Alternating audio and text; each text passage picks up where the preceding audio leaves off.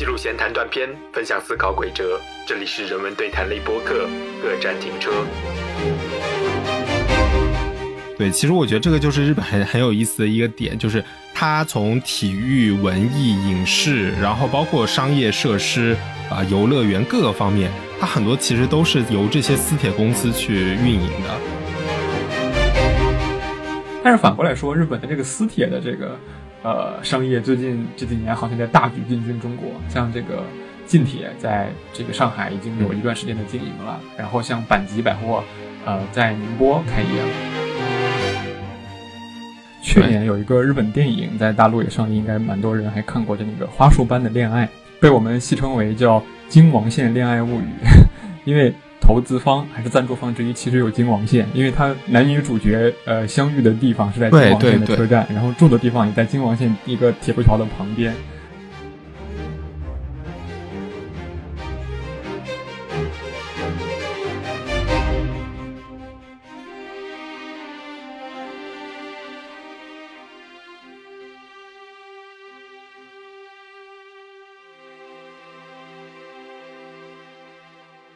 大家好，欢迎来到本期的各站停车，我是 Daniel。 那我们今天要来聊一个跟之前我们聊过的车站非常相关的话题，我们今天来聊聊连接车站之间的这个线路。当然这个线路的名称叫法有非常多，比如说在城市里的话我们可能会叫它地铁或者是轨道交通，那在日本的话就比如说叫电车线路啊，或者叫我们今天待会会聊的私铁。那比如说连接城市与城市之间，对吧，远距离的这个我们就会叫做是铁路。那我们今天就是想聊一下，对承载着非常厚重漫长历史与社会意涵的铁路文化，或者叫这种地铁文化，它到底对我们来说意味着什么，它对我们的生活到底会产生什么样的一个影响。对，我觉得这个话题可能大家平时如果不是特别注意的话，或者说不是专门的这种铁道迷啊、专业人士，或者说跟城市规划相关专家的话，是不太会去注意到的。但是其实只要我们仔细的观察哇，或者说听我们这期节目后，你会发现其实说原来这个整个铁路的规划，整个它的设计是跟我们的生活半径非常非常息息相关的啊。好，那今天也是非常的高兴邀请了一位嘉宾，也就是之前在第50期节目的时候来过我们节目的盘子老师。那盘子老师先打个招呼吧。听众朋友们大家好，我是盘子，我是一个铁道电车这一类话题的爱好者，然后很高兴今天能再次来到各站停车，跟各位听众还有 Daniel 一起来聊一下有关这方面的一些话题和我自己的一些想法。好，那其实今天聊这个话题呢，也是有一个小小的缘起吧，就是最近由光启书局出了一本和日本铁道历史相关的书，它的名字呢叫做《铁道与天皇》。哎，大家可能会想要说啊，天皇啊，天皇是一个比如说日本的这种象征啊，对，天皇和这个铁路到底有什么样的关系呢？对，这个今天我们待会就会讲到。好，那这期节目呢，我们也是有一个小小的赠书活动啊，就是大家如果在评论里回复一些跟节目有关系的内容的话，都可以参与赠书的一个抽奖。好，那我们就先从铁路的一个历史方面开始聊起吧。其实铁路它跟一个国家的现代化是有非常密切的关系的。不知道大家听过一句话吗？就是反正以前我看到一些媒体报道说很喜欢用这句话，叫做要致富先修路。对。当然可能现在就听得比较少了，因为为什么呢？因为全国的高铁啊、公路啊、高速啊都已经四通八达了。但是我们想到要致富先修路的时候，其实往往会先想到是这个公路的交通，对，铁路可能是退而求其次。但实际上这个铁路啊，在整个历史的比如说包括这个国家的建构的过程当中啊，国民的凝聚的过程当中，是扮演一个非常重要的角色的。就是相较于公路来说，铁路在这个运输当中的占比可能不是很大，但是有很多比较独特的功能啊。相对于公路来说，铁路的比如说它每公里的运价会更便宜一些，而且它的平时的这个维修的维护的这个成本相对来说没有公路那么高啊，就是 generally speaking 就是一般而言的啊。而且铁路呢很适合一些重的装备，然后比较大宗的这种商品进行运输，比如说像我国。很多时候这个煤炭的主要运输就是靠铁路，因为它一次可以运载的量比较大。其实像在日本也是，大概在二战以前的时候，日本的公路、铁路还有海运当中，纯粹就说这个货物运输的话，铁路的占比相对比较大的。但是随着二战以后，像全日本的这个高速公路的建设，包括海运的这个兴起，现在公路在日本应该是压倒性的优势的。但是这也促成了另外一个方面，就是说日本的这些大量铁路的这个资源被释放出来，那么像东京、大阪这样的大都市就开始利用这个铁路去做近郊通勤。就比如说我可能住在离东京40公里、50公里的地方，但是有很快速的这个列车可以连接东京我所工作的这个中心区域和我住在比较郊外的这个地方，一来避免了这个城市的不断的扩建这种高架化道路啊，包括城市的拥堵啊，另外一方面也使得这些就之前比如说作为货运使用或者其他方面的功能的铁路有一个重新复苏并且盈利的这样一个机会。好，那你刚才其实有讲到，就是说铁路它在运输当中比较划算，那其实我觉得对于一个国家来说，它为什么要建铁路，肯定有经济方面的因素，当然可能也有政治方面的因素，我觉得这个方面也挺有意思的。但是这个书里面呢，其实讲到一个我觉得特别有意思的话题，就是天皇啊。那么天皇呢，其实在最早的比如说像明治宪法啊，在日本的这个早期，这个明治维新早期，它其实是一个比较神话的存在，对吧？民众对他的这种感觉就是像仰慕一个神一样，甚至天皇的真身，他的真面目都没有办法去显现，没有办法去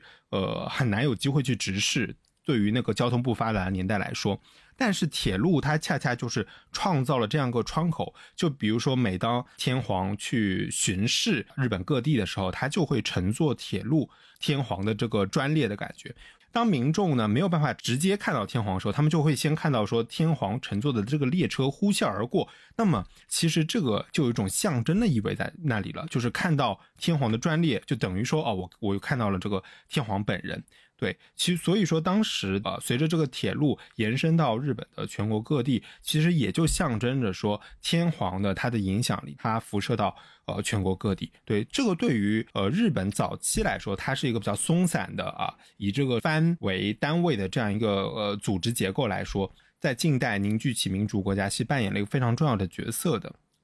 其实这方面比较有意思的一个例子是，我们可以简单的比较一下日本和美国在铁路的过程发展的过程中对这个国家的影响，包括这本书里面也有提到。像我们今天知道，和我们国家不同，美国是分为4个时区的，就东部、中部、西部，然后太平洋时区。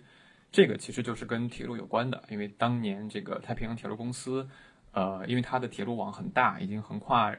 美国的东西。那么它的铁路运行就需要一个统一的时刻去调度，那么在使用当地的这个自然时就不现实，所以首先在美国就是通过铁路公司的方式去实现了这样一个时区的划分，来确保运行在各地的列车是同一个时间的。那么同时间的日本，其实这本书里也提到，在明治天皇通过列车去到各地巡视以前，其实全国的列车它的运行范围没有这么大，而且呢是不需要一个统一的时间去调度的，因为它的日本的所跨越的这个经线区没有这么多。出现了一个问题，就是说根据当时的这个法律规定呢，那么天皇所到的地方，那么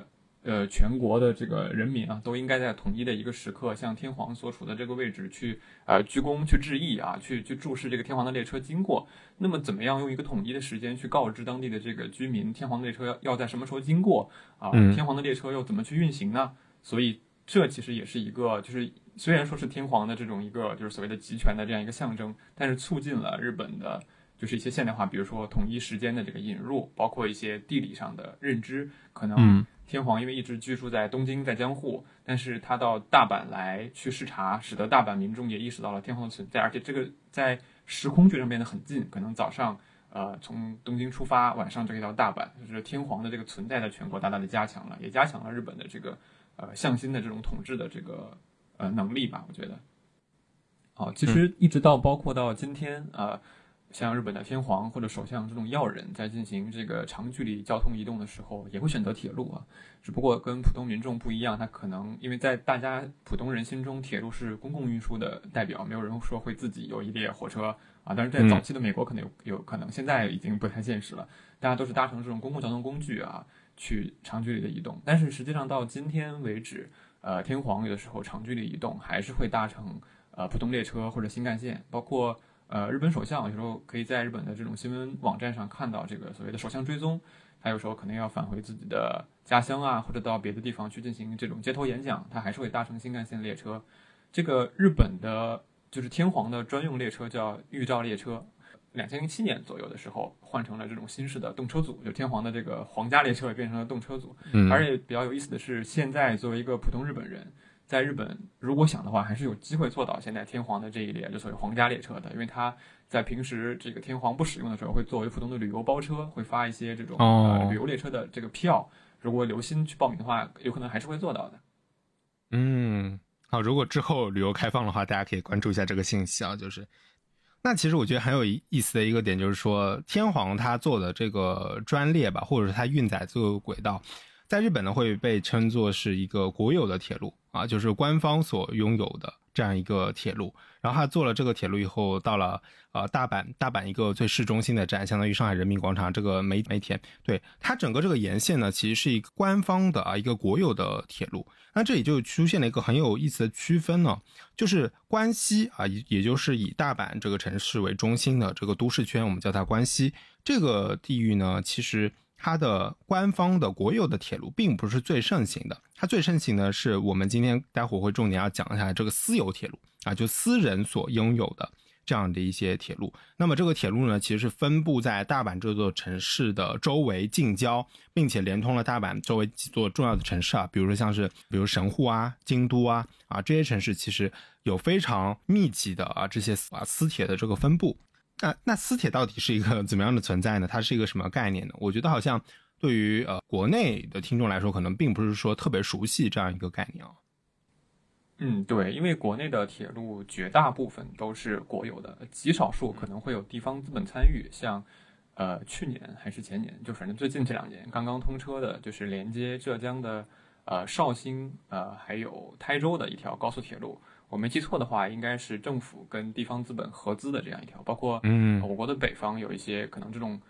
煤炭的重载的运输铁路，可能是由这个能源公司、煤炭公司出资跟政府合资的。但是纯粹的像日本这种完全由私有企业经营的铁路，这种生态在国内似乎没有，这是日本比较独特的一点。我觉得像日本的这种私有铁路的这个定位在国内其实比较难找到，因为我们就是在国内一般都会认为，比如说像长距离运输从北京到上海这样的移动，那么肯定是搭乘中国国家铁路啊。如果在室内运输，比如说从人民广场到上海火车站，那可能我会坐城市的地铁，它就是一个城市以内的可能几十公里以内的这样的一个室内的通勤系统。但是日本的私有铁路呢，大部分承担的是一些近郊运输的，就是我们现在在国内说的比较多的可能城际铁路的这样的一个定位，可能说从市中心到一个卫星城，或者从市中心到一个它的郊区的一个附近啊。像在日本，我们通常意义的地铁也是由政府或者政府底下的这个财政法人或者说这个公团去运行的，比如说像东京的交通局会运行东京地铁啊，大阪交通局运行大阪地铁。国内也是一样，像北京地铁、上海地铁，他们都是市政府的这个全资子公司啊，或者派出的机构或者这样的方式去运行。但是日本的私有铁道刚好就是补足了我们一般想的长距离运输和室内通勤中间的这一块，就是近郊的通勤运输的这块空白。可能是因为我们国家之前的这些大都市的发展的规模也没有达到像日本的这样的一个一些大城市的这个体量，所以这一方面的这个发展还是在慢慢的进行当中的。可以看到像我们国内的国有铁路国铁和地铁公司都有这方面的意愿去参与，像上海的这个16号线连接这个浦东到临港这个组团的有这方面的尝试，但发展呢还是不像日本的这么蓬勃。对，日本的私铁和它的以前的国有铁路吧，就是其实现在叫 Japan Railway 就 JR 的这个铁路，它在空间上有个很有意思的分布。就以东京来说的话，它这个私人铁路它是不进这个环线的，不进山手线的，就是相当于说有点像是不进上海的4号线。比如说我就拿11号线来举例好了，比如说11号线过了朝阳路，对吧，朝阳路内它就是一个比如说可能是一个公有的运行的铁道公司，但是它过了这个朝阳路朝阳路之外它可能就是一个私人铁路了，就变成这样。那这个私有铁路它就负责比如说从朝阳路一直到比如说像已经连到苏州去了吧，已经连到昆山了，对，就是连到花桥去，对，这一段部分的话就是这个私有铁路往往会有一个扮演一个很重要的角色，对，它可能还会在沿线去运营很多这种其他的商业设施啊，包括生活设施、公共设施等等，这个待会我们会讲到啊。我要先简单补充一下刚才Daniel聊到的一个问题啊，东京很明显，它就是山手线成一个环，环内全部都是东京都，就是所谓的市政府机构运营的公营的地铁，然后私铁都会把这个终点站设在山手线这个环上，但是私铁是不进去的，但是有可能会采用一样的，比如说铁道的轨距，就都是1435毫米宽，然后一样的供电的这个技术，让这个私铁的列车可以直通进地铁运行，对，就连在一起。对，法律规定是有关系的，这个跟国内不太一样，就是日本哪怕你修地下铁路，比如说你要穿过一个建筑物，一个私宅的下方，你依然是要给地面这个私宅付钱的。所以在东京山手线内的这个区域呢，如果是修地铁的话，它可以沿着这种公有道路啊、城市道路啊下面修建，只有给市政府交钱就可以。但是私铁可能就比较，因为它毕竟是就是私人的民营企业这样的一个地位，它在这种政策上就没有这么好的便利，所以它就只能选择从山手线到郊外，因为它可能很多征地的成本就会比较低，然后选择这种路面铺设的方式，造价会比较低。而室内的这种在因为政府嘛，它就是在自己的公共道路下面修筑地铁，是不用给自己交钱的，所以它会有一些竞争上的优势。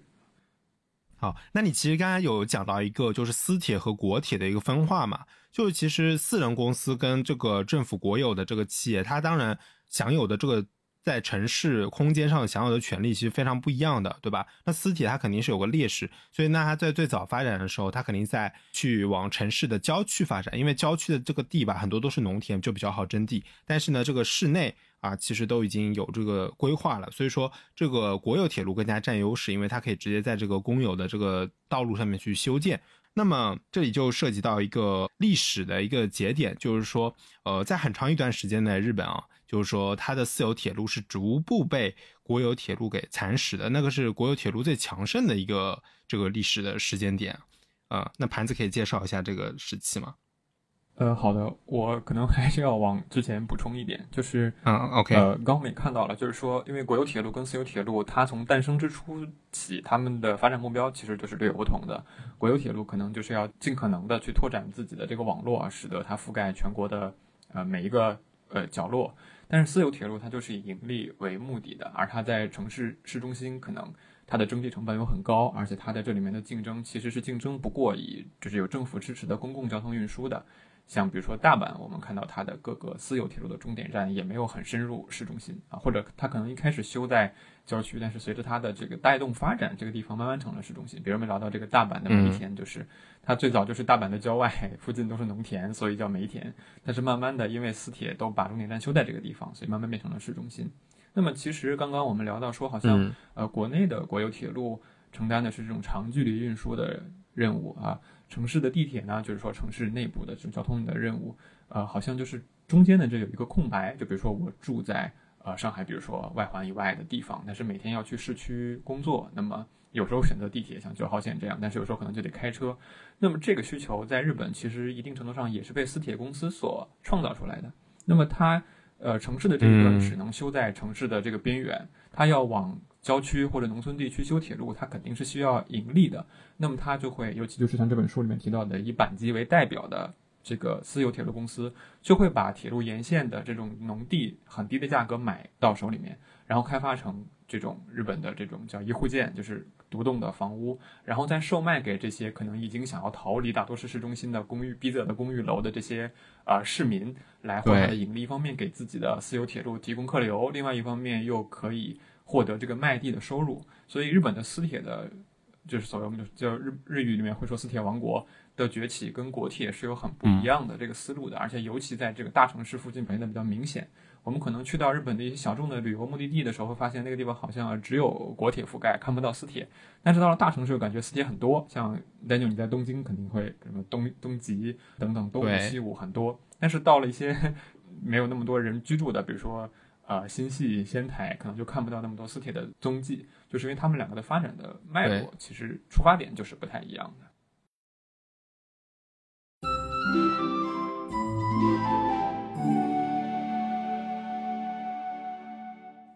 我这里还可以补充一点，就是其实这个跟当时最早就比如说城市化早期的那个阶段，大家对于城市问题的一个担忧有很大的关系。因为当时在日本其实非常流行一个城市规划理念，当然现在这个理念已经不新鲜了，它已经完全融入了城市规划的整个设计当中啊，就叫做田园都市啊，田园城市这样一个概念啊。东京就有一条线啊，东极的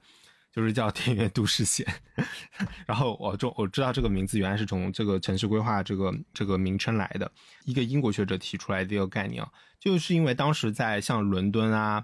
巴黎啊纽约啊还有包括东京这种城市啊，都会出现了很多城市病啊，就是比如说城市里的污染啊、水污染啊、土地污染啊，还有人口过于密集啊，然后里面的劳动人口过多以后导致失业问题，然后城市中心出现了大量的贫民窟，所以当时就有很多这种中产阶级想逃离城市，所以大概就是在这样一个契机背景下，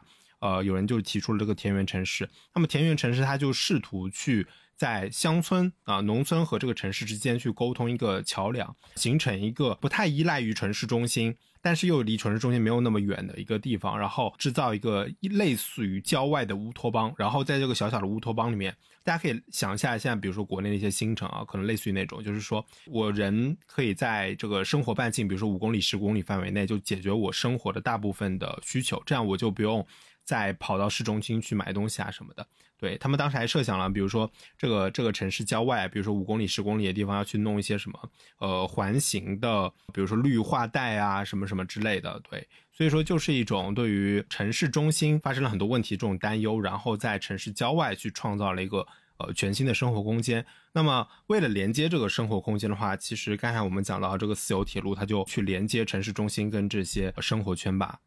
对，其实田园都市的这个设计理念在国内就同时期差不多也流行过，就是上海很典型的这个曹杨新村，对，曹杨工人新村的时候用的是田园都市的概念。不过因为就是国情不同，我们当时是为了解决上海杨浦的这些工厂的工人的问题，居住问题，对。然后所以连接他们的这个上学就是上工通勤的这个路线的办法，就是说开行很多的无轨电车和公交车。而日本的这个田园都市的概念是被私铁运用起来，所以日本的办法就是说，我在大城市和田园都市之间修好通勤铁路，然后请大家搬到这个郊外更宜居、居住密度更低、绿化也更好的这个地方来。但是说到长阳新村，我再插一句，因为我对这个地方还挺熟悉，就是因为大家现在看长阳新村，其实还是能看出来它的田园都市这个理念。比如说去到比如像花溪路、兰溪路啊这些地方，你会发现它有个环线的那种样子。有点像是小小的独立王国的那种感觉，然后它当中的绿化真的是非常多，这个其实这个林荫树啊什么也是非常的密集的。其实这个就是当年留下来的一个城市规划的印记。当然我觉得好像当年规划这个时候它主要还是跟工厂一个配套，对，并不是说跟市中心怎么样去互动，而是说跟整个城市近郊的工业区怎么样去互动，怎么样安置工人的住房，可能这是以这个为优先的。其实除了像田园都市这种解决大城市的上班族居住的这种问题的需求是被私有铁路创造出来的以外，私有铁路为了给自己盈利创造了很多别的需求，比如说可能有一些比较关注戏曲啊，然后戏剧啊这方面的朋友会知道，日本有一个宝冢歌舞团，它的全称其实是阪急宝冢歌舞团，它就是大阪的一个私有铁路公司创造出来的需求，就是这本书里面也提到的这个大阪的阪急公司初代的一个就是领导吧，就是这个小林一三，他当时修建了从大阪市中心到大阪的北边一个温泉度假胜地宝冢的铁路，但是他觉得就是单纯的这个温泉好像不足以吸引足够的客流来支撑自己的铁路盈利，他就召集了一批这个很有才艺的这个女子，然后在这里成立了这个宝冢歌舞团。他当时的所谓的这个口号就是说，给大阪的城市中产阶级一个完整的周末体验啊，可能就是一个中产之家，这个周1到周5都在大阪市内工作，然后到了周末一家人就可以坐着这个阪急的铁路，1个小时很快，然后到宝冢可以泡泡温泉、购购物，然后有儿童乐园，然后有这个家庭主妇，因为日本的家庭主妇很喜欢逛街的大型的商场，然后还可以这个宝冢歌舞剧团的这个演出。后来甚至把这一套单独的这套宝冢的模式复制到了东京，就是东京宝冢剧场嘛。包括后来他们又涉足电影，就是这个东宝，就是可能我们小时候看奥特曼看这个东宝2个字，它其实是东京宝冢的缩写，就是东宝指的是这个，它就成功的把宝冢从一个地名变成了日本文艺界的可以说是一个招牌了。就包括比如说可能有一些看日本漫画或者关心日本体育的朋友比较熟悉的这个甲子园，已经成了日本少年中这个、一个棒球圣地的代名词。它的甲子园球场的全称其实叫阪神甲子园球场，是和当时阪急竞争的另外一个铁路公司，就是连接大阪和神户的阪神铁路公司，也是为了制造需求，在甲子园这个地方修建了日本最早的棒球场。然后后来逐年的在这个地方去举办日本高中生的棒球比赛，使得这个地方成为了一个可以说全日本的青少年都知道的圣地。那也给自己的，它其实甲子园最早就是从大阪到神户铁路的一个中间站，给自己制造这个客流。包括阪神铁路公司还有自己的这个棒球队，就叫阪神虎，它的主场就是在阪神的这个甲子园球场。是的，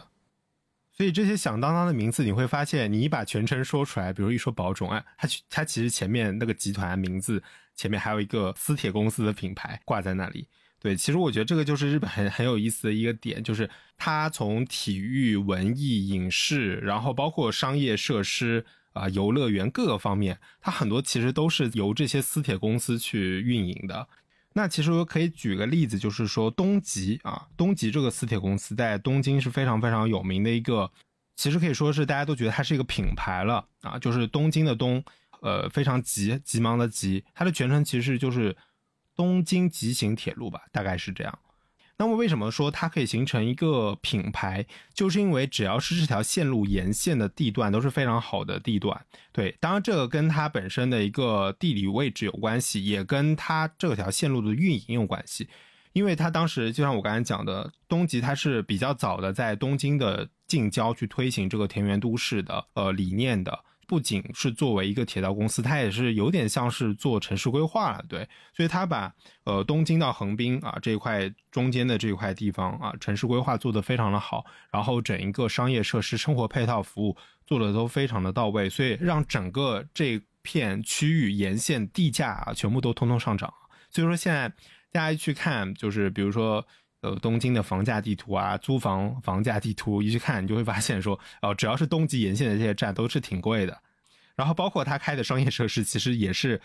走那种比较中高端的路线的。所以说就是私铁公司他自己运作这个品牌，他达到了一定的影响力之后，你就会发现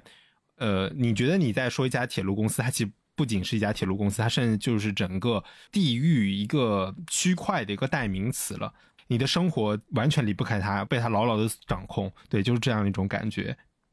对，其实这套就是一整个铁路制造的这种生活方式吧，这个词现在不是很常见，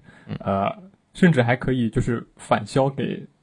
就是日本的普通民众。像刚才我们不是提到阪急在文艺节大展拳脚，去年有一个日本电影在大陆也上映，应该蛮多人还看过的，那个《花束般的恋爱》，被我们戏称为叫京王线恋爱物语，因为投资方还是赞助方之一其实有京王线，因为他男女主角相遇的地方是在京王线的车站，然后住的地方也在京王线一个铁路桥的旁边。有很多包括像 JR 东日本国铁这个民营化以后的东日本地区的这个铁路公司，它拥有的这个新干线是到日本的东北很多地方，比如说像生产饺子的宇多宫啊，然后仙台啊，包括这些地方。因为它每年都还会定期的推出一些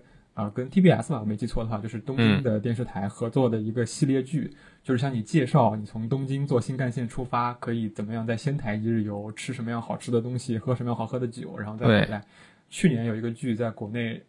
就是我还被就是字幕组翻译的叫《居酒屋新干线》，描述就是一个这样的东京社畜怎样每天坐新干线去就日本东北地区。去吃喝玩乐这样子的故事，形成了一个比较完善的这种生活方式，然后再反向给你输出的这样一套的这个流程。对，你讲到花束般的恋爱，我真的想，因为我去过那个地方，我就是特意去的。其实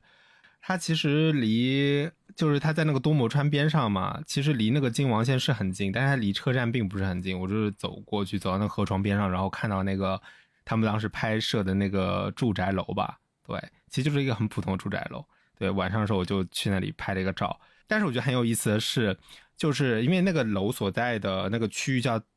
调布市，对，那个区域的那个车站一出来，你就可以看到那个调布市有把自己定位成一个什么影视特色的城区吧，然后它那里面其实有把这个花束般的恋爱给写进去，所以说我觉得很有意思。包括你刚才讲到这个宇都宫饺子啊，还有这个日本的很多这种车站的沿线，它会非常去注重打造说我这个沿线有哪些站点，然后每个站点它有什么样的吃喝玩乐的这些项目。对，它会把整个这种生活方式跟这个铁路沿线去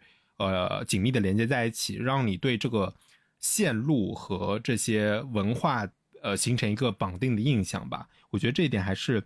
挺有意思的。对，所以看到像日本比如说很多那种租房广告，它会强调离最近的车站徒步几分徒步几分，可能就如果刚到日本会觉得这是一个就是说介绍我租的这个房子的区位优势，可能平时我要去哪里交通比较方便。但实际上日本的大部分这种私铁车站也好，海后的国铁车站也好，都变成了一种我觉得就是商业啊，然后购物啊，包括餐饮啊，然后交通的一个复合体。就是基本上比如说像以京王线为例啊，就是像西东京市的这个地区，可能你住的就是一个有一点点偏远，然后居住密度也很低的这种一户建或者公寓，但是你只要走到附近的车站10分钟15分钟，就你的生活需求基本就都被解决了。所以日本的这个租房公司很看重这个住的这个地方什么车站徒步几分徒步几分这个数据。东京可能还不是最明显的，在关西非常非常明显，因为东京的私铁相互的竞争其实不是很激烈，像东急、京王、东武、西武，他们都有固定的这个就是一条线，他们周围没有人太强的这个对没有竞争，就是那个区域就是他们自己的。对，比较强竞争的就是像关西，尤其从大阪到神户之间。哦，这个可厉害了，竞争的我都晕死了。对，它是并行的三条线嘛。对。就是终点起点都一样，然后就中间有三条线，然后几乎是平行的。对，竞争非常非常激烈。对，所以他们除了比如说速度然后提供的服务之外，也会在就是国内说的这种品牌调性上做文章。像我们提到的阪急，他从创始之初就把自己定位为就是服务城市中产的公共交通，就很奇怪，好像国内说到城市中产都是开一辆什么轿车啊，一个车的广告。阪急到现在为止还把自己的列车漆成那种酒红色的，就是非常看起来就是非常奢华那种车厢的这个座位。我自己是没有很切身的体验，但是就是看一些日本人自己吐槽自己的视频之类的，会说到就是一看阪急上坐的都是那种非常奢华的老太太坐在那里，好像不好意思打扰她这样。哎，我坐阪急的时候真的有这种感觉，它的那个包括车站设计，还有它里面车厢都是那种古风的感觉。你说那个酒红色色调，这个色调真的不是列车车厢好驾驭的。然后它的那个座椅好像是那种深绿色的，对，然后坐上去真的非常舒服。这个体验真的是不太一样，跟其他的列车。就他们就是关西的私铁已经卷到了这个地步，已经卷到品牌调性这件事情上去了。啊，就是我们刚才讲到说日本的私铁它每条线路啊都有自己的一个特色。对，那不知道就是说国内是不是现在也在朝这个方向去走呢？因为我也有注意到说，就以前我感觉不是很明显，因为地铁都是同一个公司运营的嘛，但现在感觉好像渐渐有这种感觉。比如说2号线经过了上海很多重要的地方，对，客流量非常大，然后它就有一个品牌符号。然后10号线啊经过了巨富场，它又怎么样，对。然后现在好像上海很多各个站点嘛都在打造自己的这种 TOD 的项目啊，建造一些这种商业的附属设施啊，对。那这样的一些举措是不是可以让每个车站或者是这条线路会有更加明显的一种地域性的这种特色出来呢？我觉得是会有的。就是我觉得分两方面，一方面就是说，比如说地铁的运营方主动的想要对这个品牌的或者说一个线路的这个特色去做一个构建；一方面就是乘客在这个乘坐的体验过程中也会有一些想法。比如说之前 B 站有个 UP 主，不是有个很有名的上海地铁拟人系列，是吧？不同这个线路做一个不同的这种拟人化的区分。那么肯定的就是说，它在线路经过的不同区域包括这个服务的这个不同特点，渐渐的我觉得会被越来越多的乘客所关注到。像做 TOD， 然后包括像打造这个线路品牌这方面，除了日本，有一个比较明显在我们身边的例子就是香港。像香港这个港铁在合并掉广九铁路以前，其实九广铁路就是九铁和这个港铁所运营的线路有很大的这个气质上的差别。就刚才我们一开始不是提到，就是说国内的这些铁路公司也好，地铁公司也好，大部分还是国有性质的嘛。但是其实慢慢的我们也可以看到他们在拥抱这样的一个就是所谓的多元发展的一个格局，因为地铁和铁路相对来说都是一个重投资的这样的一个商业，它的投资可能很长时间内是无法通过票价包括政府补贴来收回的，所以在拓展很多很多这样的例子，很多其实国内的在参考的就是香港啊、日本啊这些，最早的应该其实是有明确参考过日本的。我不知道可能北京的听众会不会留意到，就是北京地铁的标志有点奇怪，它是一个蓝色和白色相间的一个字母的组合，它是 BGD， 就是3个字母的组合。它的这个这么起名的原因，其实它最早起名的时候叫北京高速铁道，是这三个词的拼音首字母的缩写，是最早向日本学习，因为看到日本很多地铁啊，像神户啊、像仙台啊，都叫这个地下高速铁道。但是那一波的学习可能说收获不是很大，后来就是转而通过向香港学习，像国内有很多城市的这个地铁服务其实都是从就香港就是港铁公司运营，比如说像北京地铁的4号线，北京地铁吗？北京、杭州和深圳都有。哦、真的吗？深圳、哦、已经覆盖这么广。对，深圳也是4号线是吧？深圳有一半的地铁都是、哦、就是所谓的深港地铁公司在运行、哦、然后像杭州也是有就是杭港地铁。有些可能北京的这个乘客就会注意到北京的1号线、2号线和就这些线路和4号线的这个服务水准啊，包括这个车站设计啊，都有很大的这个差距，就是因为北京地铁4号线和后面的一些线路，4号线是最早的一个，其实是交由就是北京地铁跟港铁合资的一个京港地铁作为运营方去运营的。港铁其实是比较早向日本学习的这个 TOD 啊，包括这种城市铁路的管理的，算是最早的一个吧。所以港铁是很早的，就是因为香港寸土寸金嘛，而且香港的这个城市通勤铁路也是比较发达的，向日本去学习。现在反而港铁是全世界做的比较好的这种既能够盈利又开发地产，然后有商场这种符合的运营商，包括像去年伦敦新开通的伊丽莎白线，它虽然是伦敦交通局的资产，它的运营也是港铁在做的，就都是香港地铁提供的服务。那国内呢也有很多在学习的这方面，我想提一下，就是日本的国铁是怎样在私铁的竞争中一步一步也变成了一个这种多元的这种打造生活方式、包装概念。对，嗯，因为这个例子最明显的其实还是在大阪，因为相对来说，但是你在东京应该可以体验到，就是说东京好像国铁跟统治力很强，并不是非常激烈。对，像山手线这个地方就只有就是国铁可以。对啊，那个环线它霸占在那儿，根本就没有办法跟它竞争。嗯，对，都在修环线，比如说北京的2号线、10号线，然后上海的4号线，然后也有人在提说上海是不是应该再修一个环线，就是因为4号线现在看起来这个环有点小了。其实很多城市修环线地铁或者环线通勤铁路的这个学习的样板就是东京的山手线，因为山手线确实是。东京山手线应该是全世界最挣钱的近郊铁路之一啊，可能因为看错的话，应该疫情前有一份财报，就是说山手线的客流收入应该占到整个 JR 东日本的一半以上。JR 东日本那么大的一个覆盖，应该是可以达到的。东部日本地区的铁路公司全是靠山手线在挣钱，它也很惊人，11节编组，然后最小大概应该是1分钟多一点的这个发车间隔。但是其实这就体现出东京和大阪在城市发展的思路上不一样的一个地方，因为大阪也有这个环状线，叫大阪环状线，其实就是战后就是国铁的这个关西的这个支部想要学习去复刻一个这个东京的这样一个。成功的模式吧，去修建的一个，就利用既有铁路，然后再修建一部分新的组成的一个环线。但是，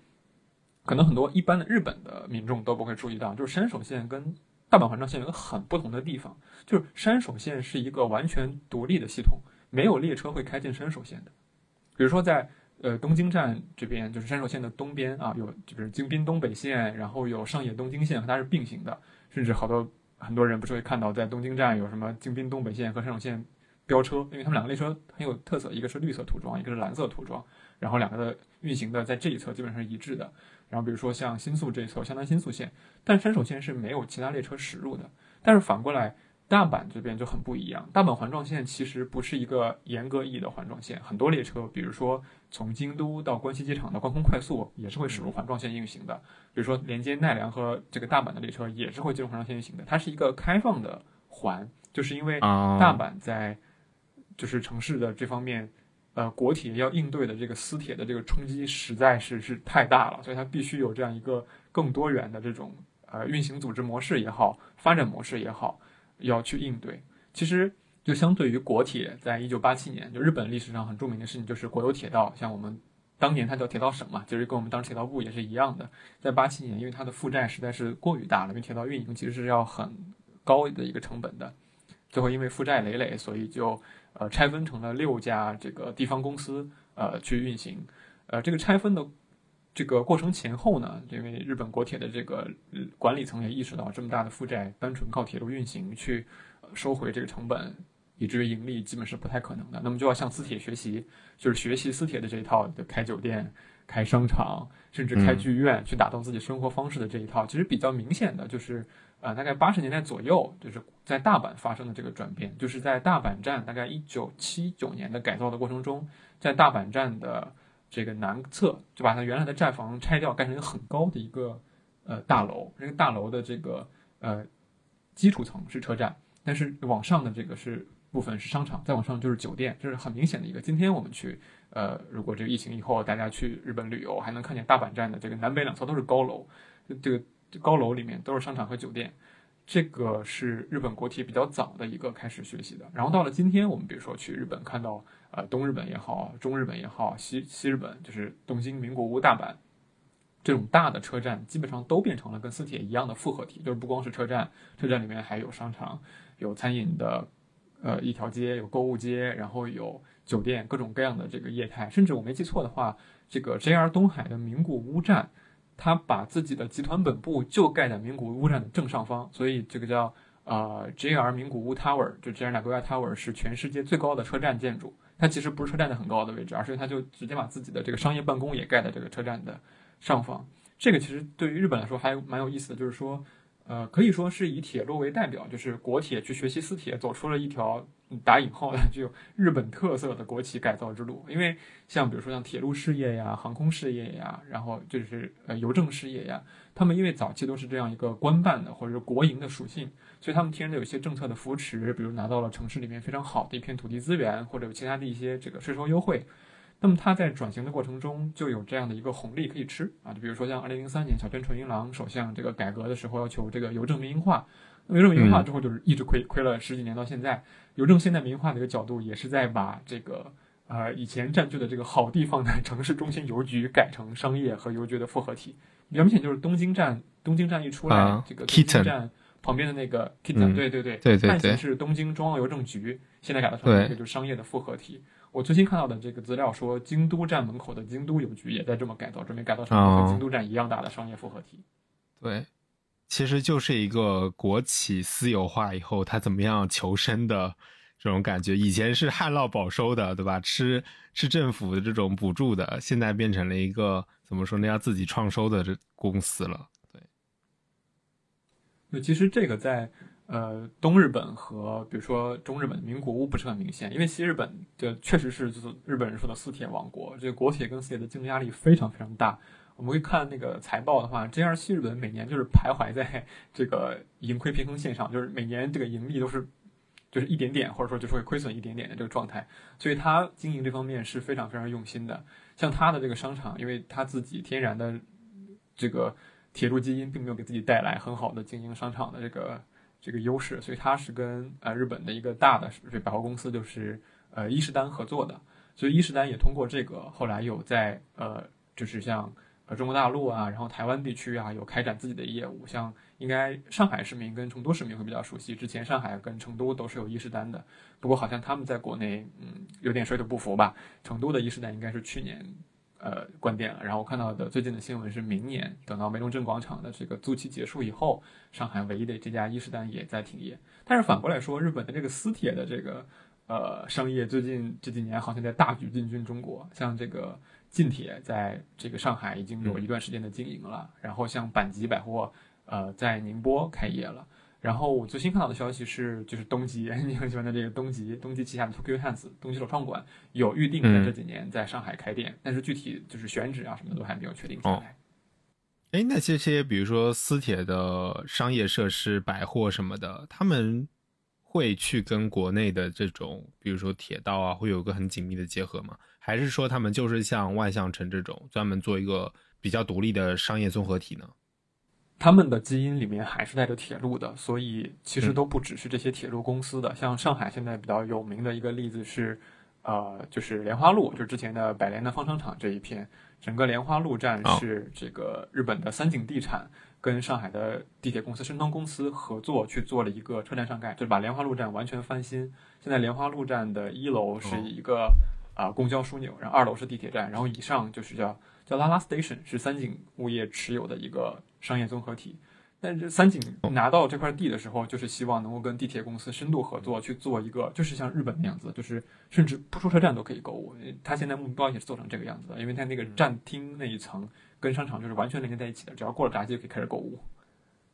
是，那可能以后在上海的更多的这些站点尤其是近郊吧，可能比较方便做这种连接的做开发的这些站点，可以看到更多的这些百货公司跟这些地铁站有一个。比如说你下雨天都不用淋雨你就可以在里面去等人啊，或者是什么去做购物啊这些活动。对，我觉得还是挺有意思的，这个确实可以大大的让我们的整个生活方式，尤其是这种购物啊这种消费的方式有一个很大的改变吧。对。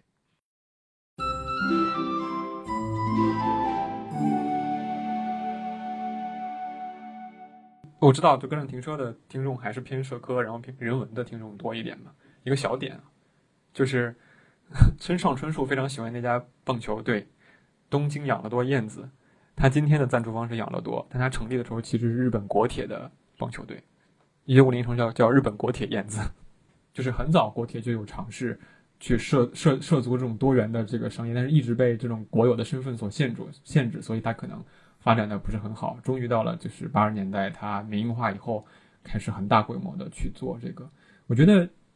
应该可以说，就是走进车站购物、走进车站吃饭、走进车站住酒店这件事情，几乎已经成为了日本铁道和商业并行发展的综合发展的一个特色了。这种事情好像在日本，就对于日本普通民众来说习以为常，而在其他国家又不是那么常见。嗯，确实这样。刚才你说到村上春树，我想到一个点就是书店。日本书店很有意思，就是它在不同的站点放的那些书店，就算是同一个书店品牌，它放的东西都是会很不一样，它会放很多跟这条地铁线相关的一些，包括旅游观光的手册，包括介绍这条线路的一些杂志，还有更重要的就是说他们会有意思的去搜集一些文学作品，这些文学作品因为日本最爱也很爱写这些每个车站怎么样，在这些车站发生了什么故事，因为每个车站自身它都有一些自身的特色嘛，所以说他在编故事的时候讲故事的时候很喜欢把一些具体的场景设定在某一个街区啊什么的，这个其实是会让读者很多的代入感看动漫啊或者次元大家应该也有这个感受，比如说去做一些圣地巡礼啊，对，那这些圣地巡礼选的地方它都是有讲究嘛，一方面有商业上的考量，一方面有文化上的考量。那其实比如说像书店里面摆的书也是这样的嘛，像比如说这几年我发现出了好多这种跟地铁铁道有关系的这种文学的选集啊什么的，对，它就是把涉及到这个车站啊或者是这条线的这些文学作品啊它都给你收集起来，然后出成一册小书啊什么的。我觉得这个是很有意思的，就是说它在打造一些不仅是消费产品，也是一些精神的文化的产品，去让你对这个车站或者这条线产生一种精神上的认同感，或者说一种共鸣感，让你说哇，这个我住的这个车站，或者说我经常去购物的这个车站原来它是有这么多故事的，对，原来它是可以有这么厚重的一个历史在那里的，对。然后当我现在住的在这个车站住了很久以后，我真的会对它有一种认同感就是因为